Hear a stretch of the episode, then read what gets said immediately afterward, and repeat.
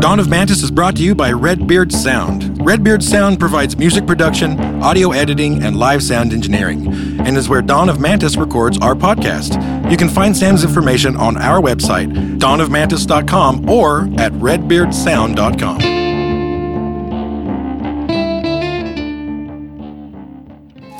Extra, extra! Dawn of Mantis now has a merch store. There are t shirts, long and short sleeve, as well as hoodies. Just go to dawnofmantis.com and click the t shirt link. And while you're there, you can check out our Patreon. All our Patreon tiers have Discord benefit. This means you can join our text chat and even listen to our podcast live as we record it on Tuesday nights. Quiet your mind. Ever since the earth has circled the sun, there have been fantastic tales of wonder and mystery that the faint of heart dare not discuss. But two brave, uninformed souls have the brass to tackle every extraordinary happenstance, from the modern age to the dawn of Mantis.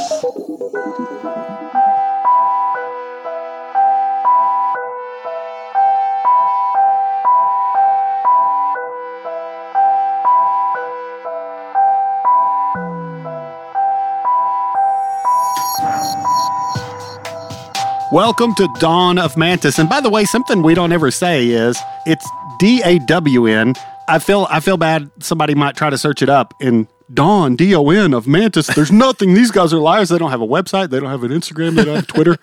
They're, they're, it's all built on lies. The name's Dawn. Yes. Dawn of Mantis. Yes. That would be a I funny. sell used cars. yes. It seems like something that Dawn of Mantis would do. A Dawn. Yeah, Dawn. I could see a guy named Dawn selling Like a salesman name. Mm-hmm. How's it going tonight, fellas? Sam? It's going good. Sam from Redbeard Sound running the show here. Joe. I'm doing well. I'm glad everyone's doing good. Sam of Redbeard Sound and Ivan of Dawn of Mantis. That's And Joe of Dawn of Mantis. Joe of Dawn of Mantis. and Sam of Dawn of Mantis. So listen, y'all. Mm-hmm. We're in part six of crazy. our Buddy Holly series. For those of you who have stuck with us this long, thank you for taking the journey with us. And every time we record an, another episode about Buddy Holly, we're setting our own record higher and higher because this is now like three episodes more than we've spent on any one topic, right? I think we had a three parter, right? Or a four parter. a couple years ago we did a five part series on Maud Crawford. I stand corrected. the disappearance of Maud Crawford. That's the that's the longest we Okay, went. okay. So we're gonna beat that by three episodes though. excellent, excellent. And go back Nice. and listen to our Maud Crawford episode. Yeah, and if you live around Arkansas, it's local. It's like central Arkansas. Yeah, I'm actually going to have to listen to that one because I haven't listened to all that. Yeah, it's it's a crazy story. Yes. Well, they all are, but that one in particular, uh, if you get mad at the system and you get mad at people getting away with stuff, um, that's your episode. Right There you go. Mhm. Spoiler, but you could have figured that out anyway. that's all we do is we tell sad stories. But the, these are actually happy because we know it's going to end badly. But I love to learn about this guy's life. I, he's just super likable, and the, every time you want to, every time you play a clip, of course, there's not very many of his voice, but go back a few episodes or last episode, right? We had a clip of him uh, talking. yeah, when they were recording Take Your Time. Yeah, I and think then that before that, the one on the phone where he's getting ripped Yeah. by the record producer guy. Yeah. Um, anyway, just so likable just to hear his voice. I never realized we would hear that, and that's awesome. That's why we are focusing more on Buddy's life. In talking voices. Yes. Sorry, should have said that. And you know, uh, like I, I, I don't want to tease it on every episode, but I'm going to say it one more time. We do have a pretty cool surprise coming up for the eighth uh, and final episode on this, but I'll just tease that. I guess. All right. Yeah. Yeah. I like it. On with the show. All right. Well, now that Buddy was a full fledged, honest to goodness rock star, he wanted to fit the part. He already had a stylish new wardrobe purchased back in New York at Alfred Norton with the guidance of Don and Phil Everly, the Everly brothers. Oh, wow. who we've really talked about quite a bit actually. And, and they play a, a, a large part in the rest of the story. He also made two visits to his dentist while in Lubbock to get his teeth fixed. It is uh, not hard to tell what stage of Buddy's career he was in by what shape his teeth are in in photographs. Up till now, Buddy had been cursed with some pretty bad chompers, badly gapped and stained by the overly fluoridated uh, West Texas water he'd been raised on. Now, though, he had a mouthful of shiny white caps. Oh, wow. For all of Papa Norman's frugality when it came to paying an artist directly, he never seemed to flinch at even the most expensive purchases from Buddy, which I always thought was weird. The guy did not like to hand out cash, but he would write checks for anything Buddy wanted. He just saw something there.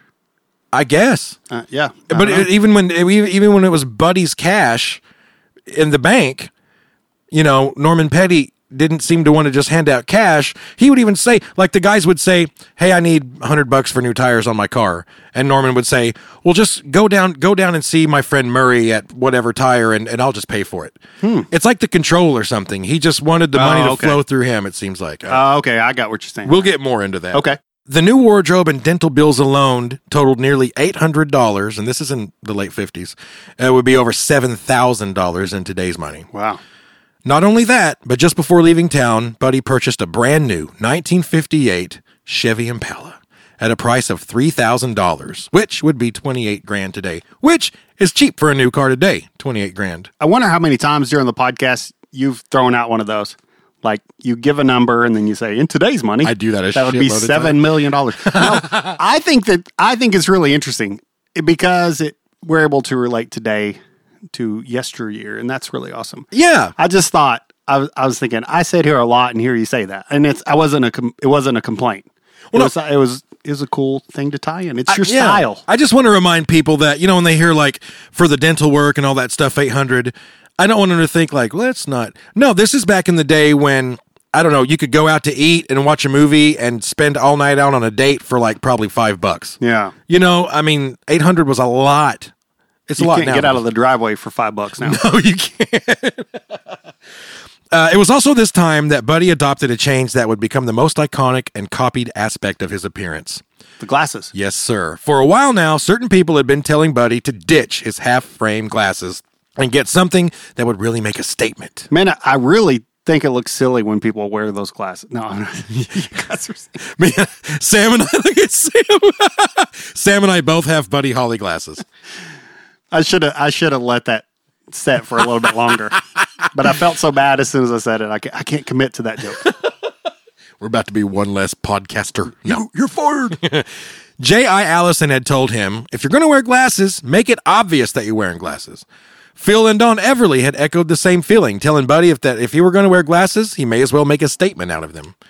So Buddy finally relented, tossed the half frames he'd been wearing since high school, and had his optician in Lubbock purchase a pair of black framed horn rims from Mexico. Is that the same thing with the cat eye contacts? If you're going to wear contacts, make it look Ooh, I- like you're wearing contacts. Mm, I don't know if I'd say that.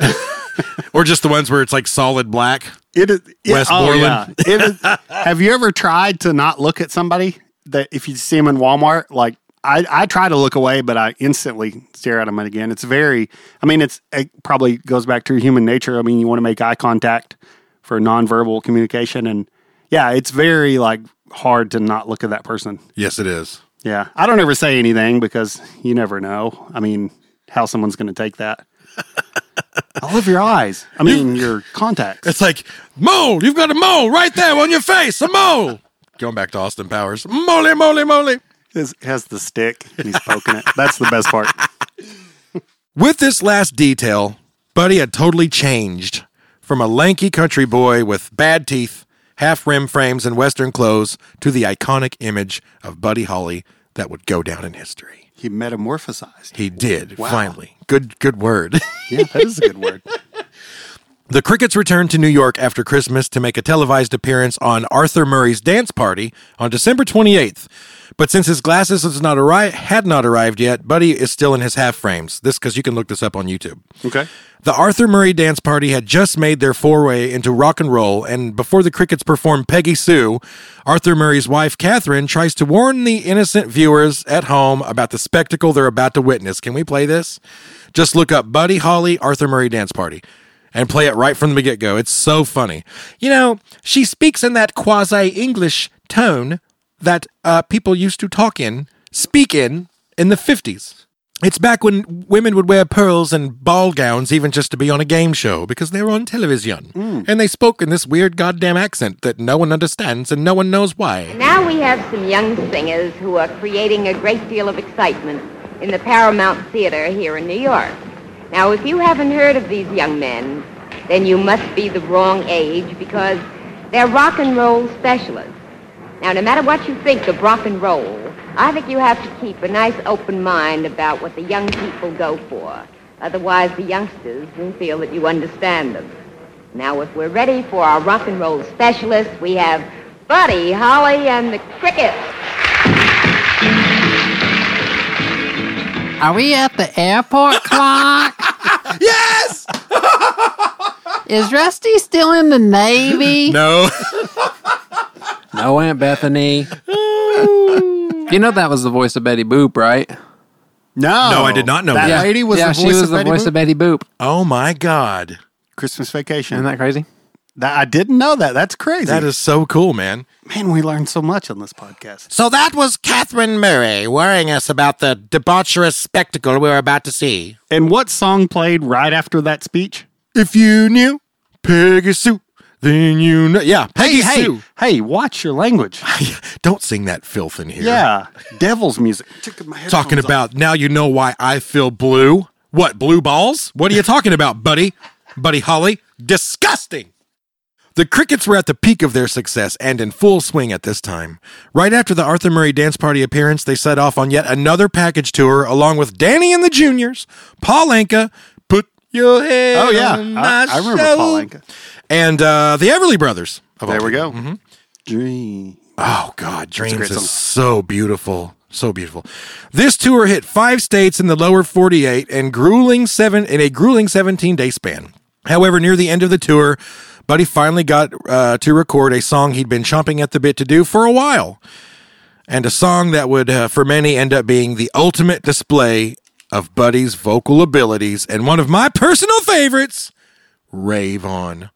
Sam, we got to play just the fir- the opening of Rave On is so freaking awesome. Okay. Rave It- on. it is one of the best. Maybe I don't know. It's either the best or one of the best Buddy. I don't Holly know if I know it yet.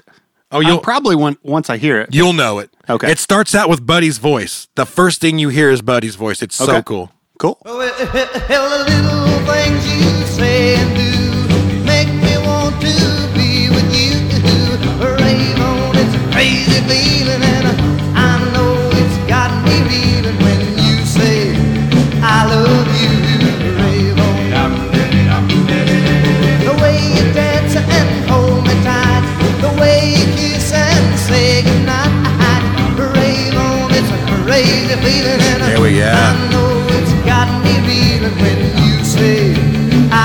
so good, man.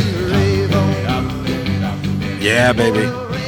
So that's what I was talking about. That is iconic now. That oh, what help the way you know, just the way he starts that out Yeah, that's awesome. It's so cool, man. Yeah, Rave On is great. That's gonna go on our list. Okay. our companion playlist. Oh yeah, and I'll mention that again on Spotify. If you're just tuning in, we do have a companion playlist that we've shared out on the socials. It's also on our website too. Dawn D A W N of mantis.com. Yes, check it out. Well, yeah, Rave On was written by the same partnership who had penned Oh Boy, and it was meant for another group, but when Buddy heard it, he instantly fell in love. On January 25th, Buddy met with Bob Thiele at Bell Sound Studios in New York and recorded Rave On and another song called That's My Desire. It was the first time in a long time that Buddy had recorded outside of Norman Petty's control, and Petty was not a fan, not surprisingly. He insisted on being there, and according to Thiele, was oozing with jealousy the entire session. You know what I think about these some of these producers like so they record someone earlier in their career that happens to be successful so they make a bunch of money. Sometimes they do know what's going to sell, right? I mean, they've got a they've got an ear for it, Yeah. but some of them can just be lucky that the first few artists they recorded were actually awesome and they made it. So then all of a sudden they have this inflated view of like, oh, I'm a I'm a hit maker Right. obviously we're sitting in a sound studio. That's super important to be able to to get that out there, right? And to get it recorded Yes. to where it sounds good.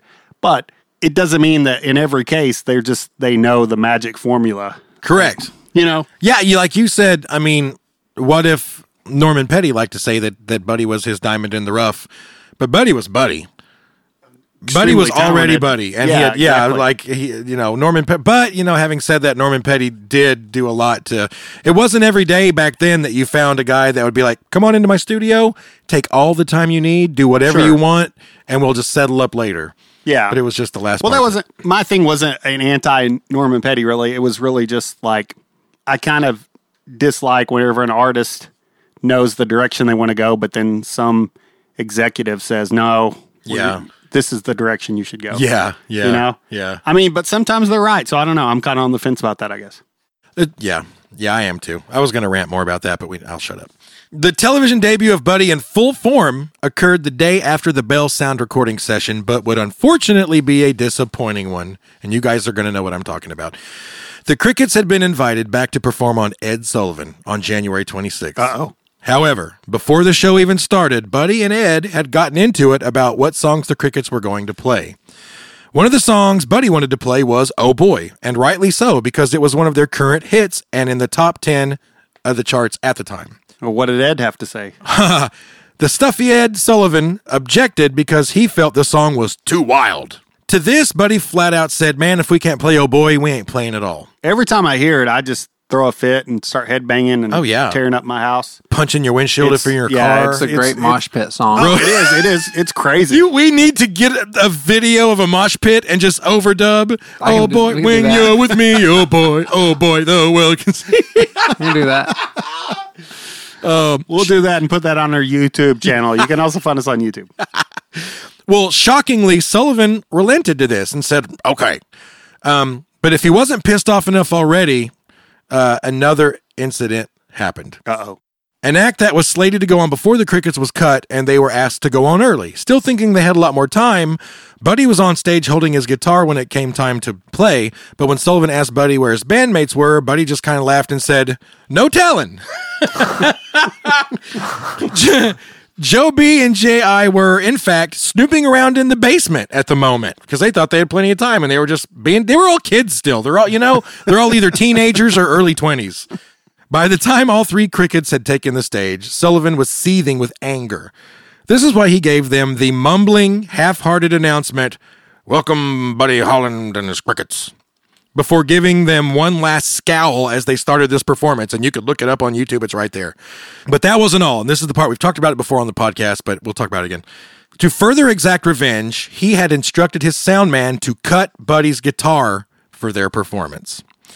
You can tell that Buddy immediately realizes this when they start performing. He futilely attempts to turn up the volume knob on his strap between strums, and thus was born the rowdiest Crickets performance ever caught on film. To compensate for the low volume, the band played Oh Boy twice as hard and twice as fast as usual. And before letting out one long growling howl, Buddy practically saws his guitar in half on the bridge playing it. It is damn near like you think you're watching the Sex Pistols in 79 or It's something. like that's the moment punk was created. Yeah. Some people say that was part. Yeah, some people have actually said that. Um, Wow. it is so cool to watch. I recommend it because Buddy and the the crowd is yelling like the girls like oh are screaming because he's sawing it and he just goes ah like this crazy. It's just super cool. Buddy was freaking pissed and he was making him pay for it. I just like how he wanted to be. He wanted to introduce them with low energy, and he wanted to sabotage them. But it's like, no, you can't. You can't stand in the way. I mean, you tried, but you're just an old man that the the girls aren't listening to. Yeah, buddy. Not buddy, but pal. Yeah, exactly. You know what? I, Sam almost spit out his Canada Dry ginger ale.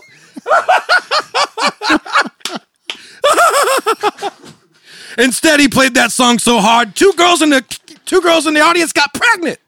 After they were finished, Buddy was fuming over having had a televised performance sabotaged by Sullivan.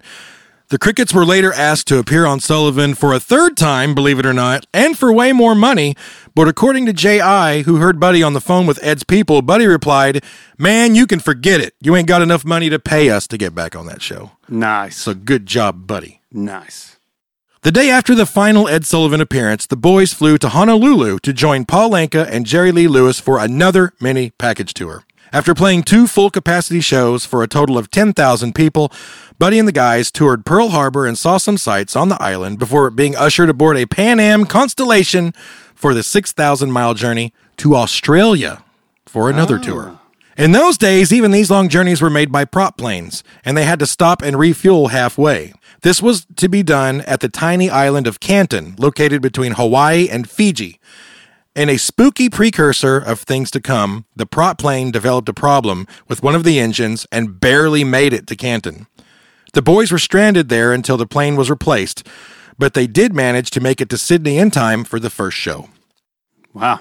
Although Paul Anka received top billing for his hit Diane, it was no doubt that the Crickets received more praise from the crowd. Even Jerry Lee Lewis later recalled, and I quote, Buddy was the real star on that one. He just tore him up over there, just drove him wild. And that's coming from Jerry Lee Lewis. Yeah. An Australian newspaper seems to back up Jerry's statement, calling Buddy the undoubted star of the show. Cool. The Crickets finished their Australian tour and during the journey back stopped back off at Hawaii for another show at the Kaiser Hotel in Honolulu before finally arriving back home in Lubbock on the 10th of February. Their stay home would be brief though, because in just a few weeks they were set to tour Florida in another package show along with Jerry Lee Lewis, Bill Haley, the Everly Brothers, and the Royal Teens.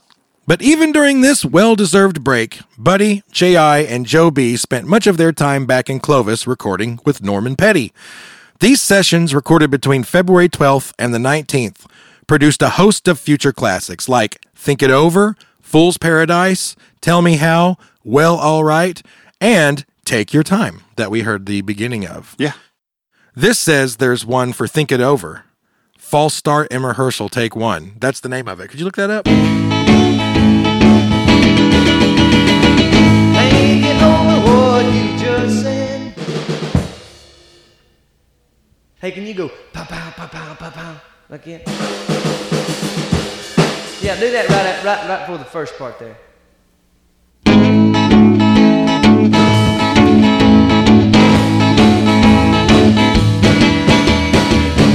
Think it over what you just said. How amazing is it that we have a recording of them working out a song? It's kind of like the anthology, the Beatles anthology album. Yeah. I mean that that's a treasure, and and these these clips are as well. I Yeah. mean that's that's awesome. I didn't know any of this existed. And it's so funny because uh, musicians know very well, and I know Sam being uh, owning your own recording studio, and then I've recorded in studios many times, and Ivan, you too. We all know that language musicians have where you stop, and you're like, no, I just hear kind of being like, banana, no, no, you know, no, but I, you know, because when he stops, he's like going, papa, papa. It's like all these funny sounds. No, but how about this, like right there? Oh yeah. So anyway, I just, it's so cool to hear him say that. It's awesome. He did have you said something about how he had command and he had the ear and he had the the vision of what the song should be, and that shows that. That's really amazing. And what's cool is J.I. was just like, here you go. You know, I mean, that's very cool. Let's talk about Britain, shall we? Okay. As popular as Buddy and the Crickets were in America, they were twice as much in Britain. I, I didn't realize this till I read all these books about him. But apparently, like, Buddy Holly was pretty big in the States. He was the shit in Britain. Like, he was it. Bigger than Elvis. Songs that hadn't charted at all in the States were charting in Britain, and any song that was on the charts in the US was higher on the charts in jolly old England. Buddy, J.I., Joe B., Papa Norman, and wife Vi flew across the pond on February 27th, 1958, to begin another package tour. This would end up being nothing like the tours they'd experienced back home, though, and not just because they were in another country, that's obvious, but despite Britain's youth being obsessed with this new rock and roll, and despite the fact that within just a few short years it would give us some of the greatest rock and roll bands ever, like the Stones, the Beatles, and Zeppelin, rock was a scarce commodity in Britain in the 50s. Hmm. It had only a single domestic radio station at that time. And although it did play Buddy and the Crickets a lot, fans starved for more information on the guys were pretty much left to their imagination. This was way before Teen Beat, I guess. And Tiger Beat. Tiger Beat. I forgot about Tiger, Tiger Beat. Beat. Yeah, that was probably bigger, right? Tiger Beat was probably bigger. It was, yes. yeah. No, I, competitors. I mean, that's what I heard. That's the one I had. Is that Devin, Devin C. What was that guy's name?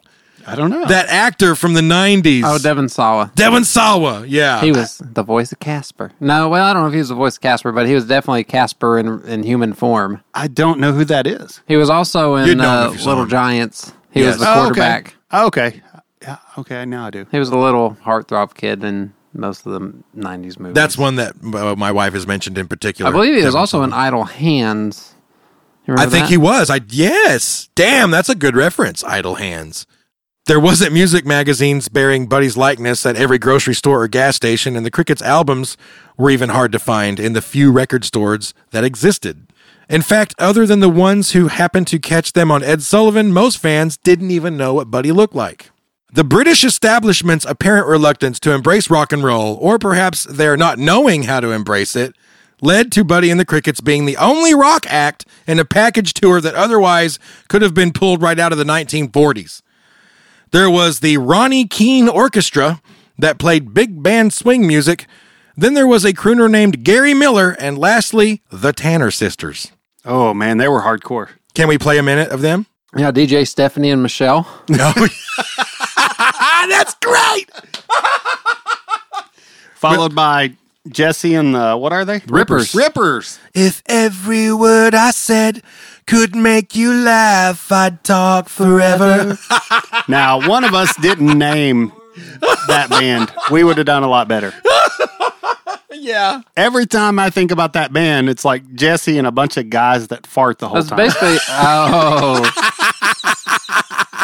Would you guys quit farting so we could get this performance underway? So this podcast underway. This hey, he also played with the Beach Boys. he did on oh, stage. They all did. The whole Oh, family. Right. Yeah, mm-hmm. that was a But- cameo. He actually did play with the Beach Boys You're right.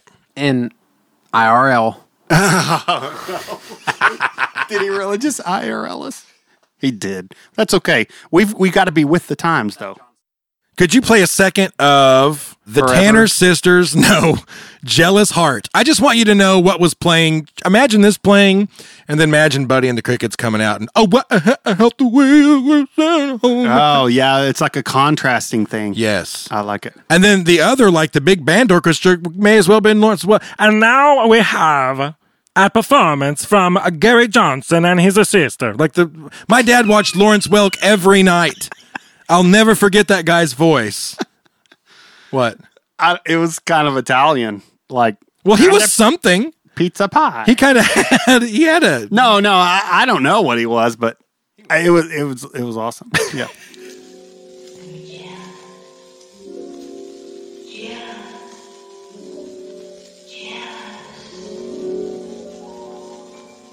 Jealous heart, oh jealous heart, stop beating. Can't you see the damage you have done? You have driven They're not pushing any boundaries. away Uh, I thought this was going to be a rock concert. jealous heart. Now I'm the lonely one. yeah, that's There you go.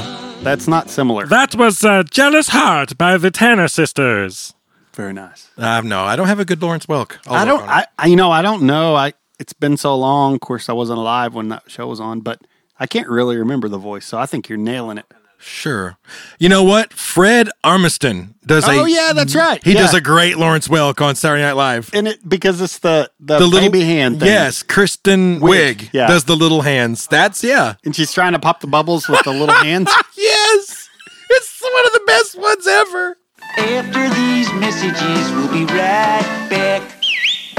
Quiet your mind. The tour was a punishing schedule of nearly one straight month of one nighters that had the artists zigzagging all over the country. One nighters. One nighters. Ooh, A straight month might- of them. there might have been some. Wish I was on that tour. A straight month of one night stands. You better go get a penicillin shot. or something. or something. Anyway, they went through London, Bradford, Wolverhampton, Worcester, Liverpool, Birmingham, Doncaster, Wigan, Hull, Nottingham, Bristol, Salisbury, Croydon, Woolwich, Ipswich, and Cardiff, to name a few. I lost you halfway through. The native West Texans had been right at home in sunny, hot Australia, but England was quite different. The damp, cold dreariness took its toll on Buddy, who wrote back home that although he loved the fans and their unbridled enthusiasm, he was pretty much over England and ready to return home. Just before the long awaited last stop of the tour, which was on March 25th, the boys performed their hit Maybe Baby on BBC's Off the Record, although it wouldn't air until three days later when the band had returned to America. You know, "Here Comes the Sun" was real is really written what you'd think it's about. In England, it's rainy most of the time. Yeah. And one day, George was in the garden, and it was sunny out. His sister told this at the Branson Theater because somebody asked where that song came from, and he was out in the garden, and the sun came up, and he kind of sang sang to himself, "Here comes the sun." doo doo doo doo. Oh, cool. Just like that. So that's how that song was written. That, there's the sun. Yeah. Well, I haven't seen it in a day or two. Yeah. See. Kind of went British or uh, Yeah. But I mean, it's it's neat that he hummed the tune. Yeah. And then later on, he grabbed a guitar and composed it. well, like Neil Young said, you kind of remember songs. Oh yeah. It's almost like you don't write them. It's like you know, you ever had that? I've had it happen to me just a few times where the song comes to you so fast, you're you're almost writing it down. You almost are thinking of it faster than you can write it down. And then you, You know? and then you say it should go to this. It, it sounds like it should go to this chord. Yeah, That doesn't make sense though. You know, logically. Right. Like how could it sound like it should go to that chord? 'Cause Right. It's not it doesn't exist yet. it's a weird but, thing, man. but does it exist? It's like kind of like the crazy thing where the ideas come from. I mean, randomly thoughts just jumble up and then an idea is formed, but it's sometimes you just sit around and think, where does an idea really come from? It's kind of a crazy it can almost get mystical. I won't go there right now, but you know, just kind of a no, weird- I'm with you on that. Yeah. I love that idea. I'm not trying to go woo or anything, but No, we can go woo. yeah, but I'll just leave it right there. So yeah, uh, they did off the record. It aired three days later. Uh, as for their last live show, Buddy, J.I., and Joe B were wrestling around and goofing off beforehand, and like I said, they were ba- basically kids. Buddy accidentally knocked the caps off his front two teeth when he butted heads with Joe B. This was right before showtime, so the only thing he could do was quickly chew a piece of gum and form it over his front two chompers for a fake grill that barely lasted through the show. Can you imagine that? Yeah. That's crazy. It's like uh, Dennis the Menace. Yeah. It's a great reference. I That love is, it. dude. He comes. That That movie. movie- Some of the most uh, re- like obscure references. That's a great movie, by the way. Tastes like paint. You talking about the one with Walter Matthau? And right? wood. Yeah, Yes. Yeah. yeah. That is great. Yeah. Where he breaks his he he uh, is playing with his dentures and like Yeah. breaks the front two teeth and puts some chiclets in there. Yeah. Yeah. I can I can visualize it. It's amazing. Recommended watching Dennis the Menace. I want to watch it again. That's a great one. Well, regardless, when Buddy and the Crickets flew back to the States, they had no idea that they had inspired several future British superstars, such as John Lennon, Paul McCartney, Keith Richards, and Graham Nash, to name a few. wow. Uh, the Crickets were certainly glad to be back in America, but once back home, the boys only took a couple days' rest before hitting the road with yet another package tour. I feel like I've said that word like a thousand times on this one. Alan Freed's Big Beat Show this time. This was a six week long tour of several Eastern and Midwest states with fellow acts Jerry Lee Lewis, Chuck Berry, Frankie Lymon, Danny and the Jr., Screamin' Jay Hawkins, the Diamonds, Larry Williams, the Chantels, the Pastels, and Joanne Campbell, among others. Sidebar. I think I spoke about him earlier on another episode, Screaming Jay Hawkins. Mm-hmm. You okay. did. Okay. Yeah. Well, just then you people have heard it before. I won't do it again. The opening night of the Big Beat Show tour was March 28th at the Brooklyn Paramount Theater and produced one of the most memorable occurrences in rock history. And this is super cool because I didn't know this. You see, Chuck Berry and Jerry Lee Lewis both had enormous egos and were both demanding to be headliner. After some deliberation, Alan Freed declared that Chuck had more seniority and would receive top billing of the show, leaving Jerry Lee to play next to the last spot before him. I think Okay. you guys know where this is going. Yes.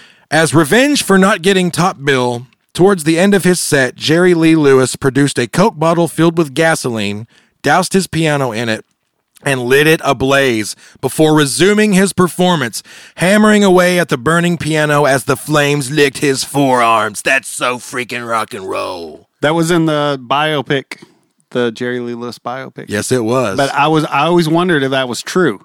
it did Yeah, happen. That's amazing. It absolutely did happen. Did he really say follow that? Chuck? He did after Jerry Lee finished. He walked away from the audience that he left in absolute hysterics. It's awesome. He passed the bewildered Chuck Berry, who was just kind of standing there with his wide, you know, his eyes wide open. Yeah. He literally said, "Follow that, killer," and walked Oh, off. killer, stage. yeah. So Yeah. that actually happened. Man, Here's the fun. Amazing. Here's the fun sidebar. We haven't done it in several years, but my wife's family used to put on. I think it was almost every year for like seven, eight years, down in this little teeny tiny place over in Rocky Ford. I don't know if you guys even know where it's at. There's a little Rocky Ford community building. They would put on the Rocky Ford Review, and it was the whole family would get involved, and it was basically like lip syncing to different things. That's cool. Yes, like uh, I was Elton John one year singing Bennie and the Jets, so I had I did all the costume. My wife's grandmother made a cardboard piano, but it looked like a real ass piano. It was huge, and I was doing you know Bennie and the Jets, and like you know the whole town would show up. Like the community, usually like 70, 80 people would show up. Cool. So one year, my wife did Great Balls of Fire as Jerry Lee Lewis, and I shit you not, it was so cool. At the end of it, she whipped out some gas, threw it on the piano, and lit that some bitch on fire. and then finished the last minute or two of the song, and everybody lost their shit. Too bad it wasn't on. Is it on video? Not that I know of. Oh not that. It gosh. was so That's cool. awesome. Yeah. She was like jumping up and banging on the keys with her heels and just, it was freaking badass. So, anyway, yeah, it was really cool. I wish it had been recorded, but Yeah. I bet you were her groupie that night. I can't wait to take you home. Wait, wait, why would I be the girl in that situation? I can't, I would be because she's Jerry Lee Lewis. Okay. Call me, call me Josephine. Indeed. The entire Big Beat tour proved to be the polar opposite of the uneventful proper tour they'd just taken in England. On May 6th, at a show in the Boston Arena, riots broke out, both inside and outside, instigated by racist audience members enraged at seeing black and white performers on the same stage. The gall of these people. We're supposed to be segregated, Yes, which makes a lot of sense. of course. I'm just trying to sit here and eat my can of beans, and I know down the road there's black and white performers on the same stage. You know, not far from here in Tulsa, the Tulsa race riots have been talking Oh. about a lot on the news. Wasn't that in the 30s? But the crazy thing, the craziest thing about that is two airplanes took off from somewhere and they bombed Black Wall Street. Americans bombed their own people. And because they segregated, people were segregated, it made it a perfect opportunity for them to do that. And that's, uh, of course, it's vile and all that stuff. But isn't that crazy? Like people were segregated, so they were able to bomb They, wow, I didn't know. Yes. Yes. I believe is it the kind of the anniversary of that happening? Yeah, it is. Because It it, is. it was there was like something on TV the other day about it. Yeah. I watched I watched a good deal of it. It's on PBS. It yeah, a- it was June. It was uh, took place on May 31st and June 1st of 1921. So basically Damn, 100 years ago. long story short, I mean everyone should look this up, but basically there was some kind of thing that happened and they blamed a black individual and so the white people were really mad so they started like going over and just like it was a riot, you know, busting out windows. There were prominent black citizens that owned hotels and businesses and that was their way to I don't know, get back at yeah, this says when mobs of white residents, many of them deputized and given weapons by city officials. Yes. Oh, that's Yes. comforting. Yeah. That's another Yeah, attack- terrible part. Yeah. There's a Wow. thousand terrible parts, but it's insane. A- anyway, though I'm not trying to be a mood killer, but it's important that we uh, Yeah. at least examine that kind of stuff to see how stupid we were at one point. and how far we've come. I know people like to pretend like we're still in a racist backwater cesspool. We it's better now than it's ever been. We can say that. Mm-hmm. Yeah. We can say that. Yeah, we can. It is Definitely. better now than it's ever Yeah. been. Uh, so anyway, Yeah. but we're talking about 1958, so it still sucked. Okay. For a great deal of the population. yes. Yes. There's riots started by racist assholes. Um, when Chuck Berry came out, he was pelted with garbage and had to take refuge behind his drummer until help arrived. Chuck Berry, a guy that had more talent in his right pinky than any of these pricks ever would possess in their lives. Freaking awesome ass Chuck Berry. They threw garbage at him. That just, I don't know, this makes me upset. Jealousy among a lot of other things. Yeah. Yeah, for sure. Wait, we're supposed to be superior, and you're better looking than us, and you can play guitar and sing, and well, that's not right, right? I don't know. Well, several fights broke out. One person was stabbed. Many arrests were made, and Alan Freed was charged with both inciting a riot and conspiring to overthrow the government. Although the charges were later dropped. I don't know how he was trying to overthrow the government, but. Fearing a repeat incident, the last three shows in New York, Connecticut, and New Jersey were canceled. Wow. As I said earlier, up until now, the Crickets had pretty much always been under the thumb and microscope of Norman Petty.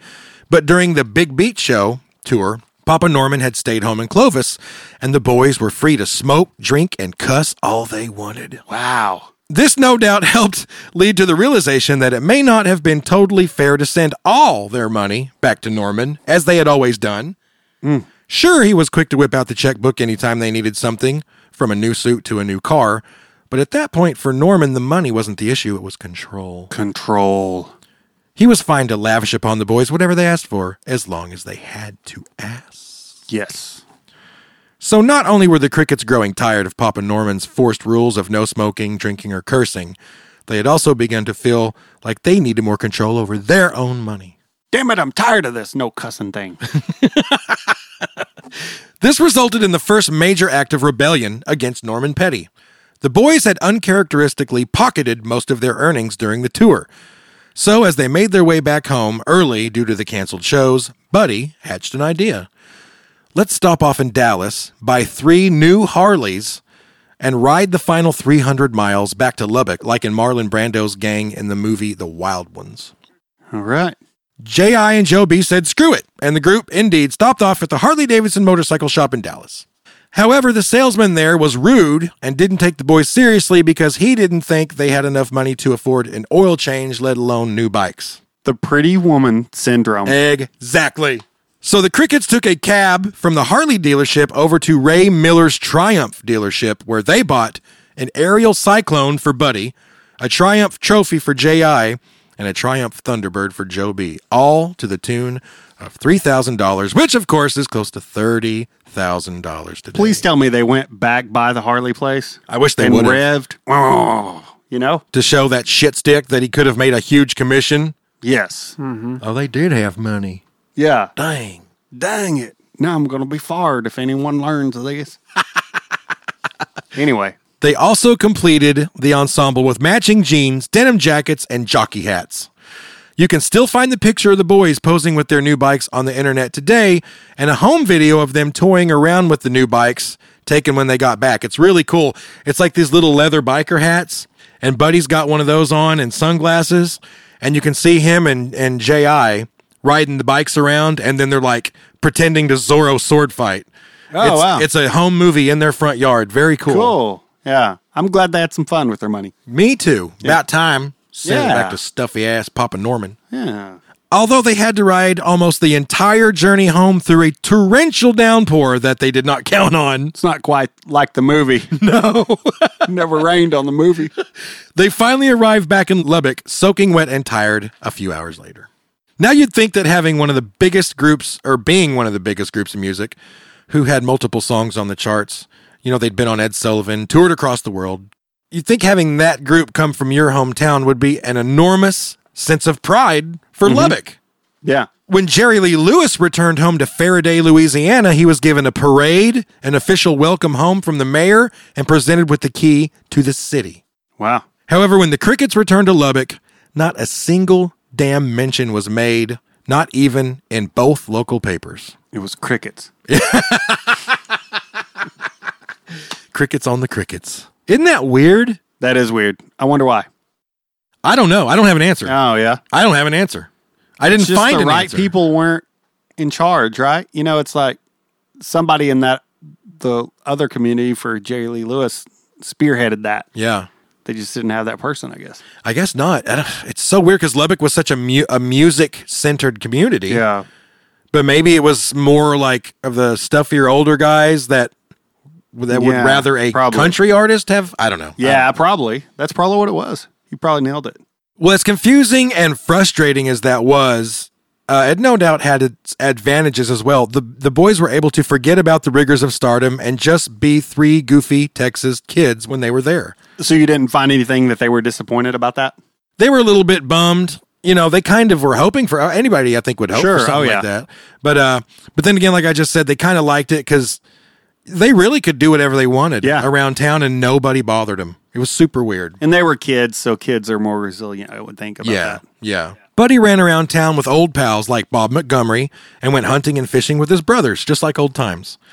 The Holley family did get quite a scare when Buddy received a letter from the draft board on May 28th, but thanks to his terrible vision and the stomach issue we talked about, uh, there was not a chance in hell that he was going to go to the army. So obviously that didn't happen. However, knowing what fate had in store a mere eight months down the road, I want to remind you now that we are we have eight months left of Buddy's life that we're talking about. Had Buddy been drafted, he may have lived, I was just thinking that. Yeah. Or maybe not. or maybe not. Very Yeah. true. Yeah. So- what year was this now? Well, it was 59 or 58, late 58. So there would be a good chance that, I mean, he definitely wouldn't have ended up where he did. That's true.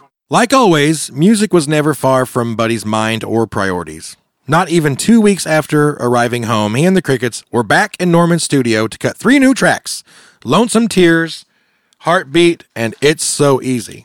Along with uh, Joe B and J.I. were a vocal group called The Roses, who had provided the backing vocals on several Cricket songs, and a brand new addition, a tall, slow spoken swing guitarist from Oklahoma named Tommy Allsup. Just really quick, I got to meet Tommy Allsup uh, not too long before he died at the casino. Was it Buffalo Run? I don't think, no, it wasn't Buffalo Run. Riverbend. It was Riverbend, I believe. So we were playing that casino. This is what's nuts. And I, if I've told this story before, I'm going to tell it again super quick. Um, James Dunham, our guitarist, he's been on the podcast many times. His father was there, and there was a tall old man in a nice suit and a white cowboy hat sitting next to his dad. You know, and during one of the breaks, I come down and I sit by his dad, and his dad uh, kind of I, I can't- can't remember. He didn't introduce him like as his full name because I didn't know who the guy was till after he walked away. Really? I wish I would have known at the time, but I just kind of went and sat by him. James's dad gets up and it's just me and him, and we just talk about music for a little bit. Really? Yeah, he said, you know, he said that uh, he really liked that one song we played, and and then we just talked. Uh, I don't even remember really what about. Is what's crazy. We Dude, just that's amazing. we talked for a few minutes. I went back up to play. By the next break, he was gone. And then, like it was no big deal, James's dad said that uh, that gentleman you were talking to was he played with Buddy Holly, and I was like, what, "Kiss your kiss your mother with that mouth? What?" he said, "Yeah, that was Tommy Allsup. I've known him for years." Wow. and I just I wanted to like run through the casino and try to find you know what I mean. But I so I got to meet yeah. Tommy Allsup. That's pretty cool in itself, you know, that you didn't know. That's kind of that's real neat for some reason. I think that is. Uh, yeah, you know you're right because if I had known, it would have been like when I hung out with Theo Von, and I just would have been kind of a bumbling idiot, starstruck. Yeah. But instead, like no, I probably was just totally chill and just whatever conversation we had. you probably connect like yeah, like you were saying, you probably connected with him more just because you didn't you weren't starstruck. and it's so cool that he first thing didn't say like if I was him the first time I met anybody, I'd be like, hey, I played with Buddy Holly. he never Well- even mentioned it. You might a little bit, but then eventually I think like 50 years later. you know, if you did that, I don't know. hey, guess what? yeah. Yeah. So anyway, yeah, I got to meet the guy. So anyway, I wish I That's could cool. go back and get my That's a picture. cool story. Yeah. Yeah. Well, the picture thing would have been awesome. Yeah. So yeah, Tommy. Speaking of Tommy, he had a lead style quite different from Buddy's, but it actually brought a new dynamic to the Crickets sound. And Buddy conceded the lead guitar spot to him happily. See, Buddy was never selfish or e- egotistical and was always on the lookout for new talent. He also gave away about as many songs as he wrote. In fact, two future classics, Love's Made a Fool of You and Wishing, were written by Buddy and his old partner Bob Montgomery around this time. But once they were finished, Buddy thought them better suited to his old pals Phil and Don Everly. The Everly brothers loved the songs, however, they ultimately were unable to record them due to political issues with their primary songwriters, thus, Buddy kept them. Wow.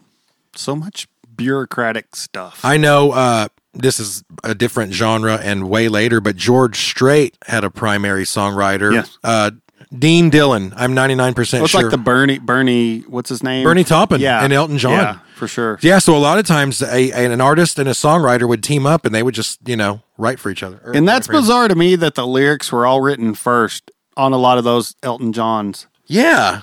Isn't that that would be very tough, wouldn't it? To me, that's weird. I've handed a sheet with lyrics and write some music to this. I just think that would be incredibly difficult. Just a few weeks after the Clovis sessions, Buddy was back in New York at the Decca studio located in the Pythian, Pythian building on West 50th Street. This is when he recorded Early in the Morning, which is more of an old school soul gospel sounding song than anything else. Uh, if no one has heard it, uh, you you gonna need me early in the morning? Oh, yeah. one of these days. I thought it was early in the morning. I was thinking that. strap shoes on my feet. Yeah, Buddy wrote that. Although this song didn't have a chance in hell of being top 40 at the time, and everyone was well aware of that, it would become a future gem in Buddy's repertoire. But for Buddy, the most significant thing to happen on that visit to New York and in the rest of his short life was yet to come. And we'll get to that on part seven. I can't believe there's only two episodes left. I know. This has been a long journey, y'all, but I've hope I hope you've had a good time and learned a lot about Buddy and tuned out the ridiculous sidebars. I've learned a ton. well, This was a good one. It was a good one. In that case, Thanks for listening. Talk to you next time. Let me tell you about some fellas I know named Ivan, Sam, and Joe. They got themselves a little podcast, you know. And they talk about everything under the sun that they find interesting, spooky, or fun. They sure ain't trying to impress no one. Remedy to too much time on your hands is take a little listen to the dawn of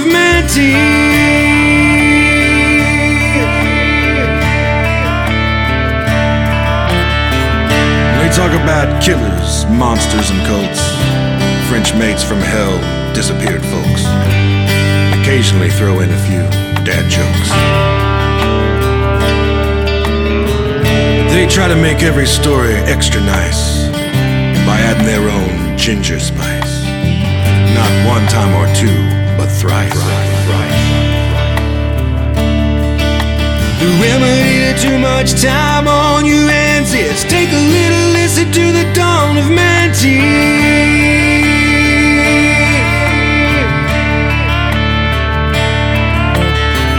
Now I'm sure these fellas will be around for quite a spell. there sure ain't no shortage of stories to tell. This world's as weird as hell. But hell, even if nobody listened, you know they'd maintain a fine disposition. Cause shooting the breeze is kind of their mission. The remedy to too much time on your hands is take a little listen to the dawn of Mantis.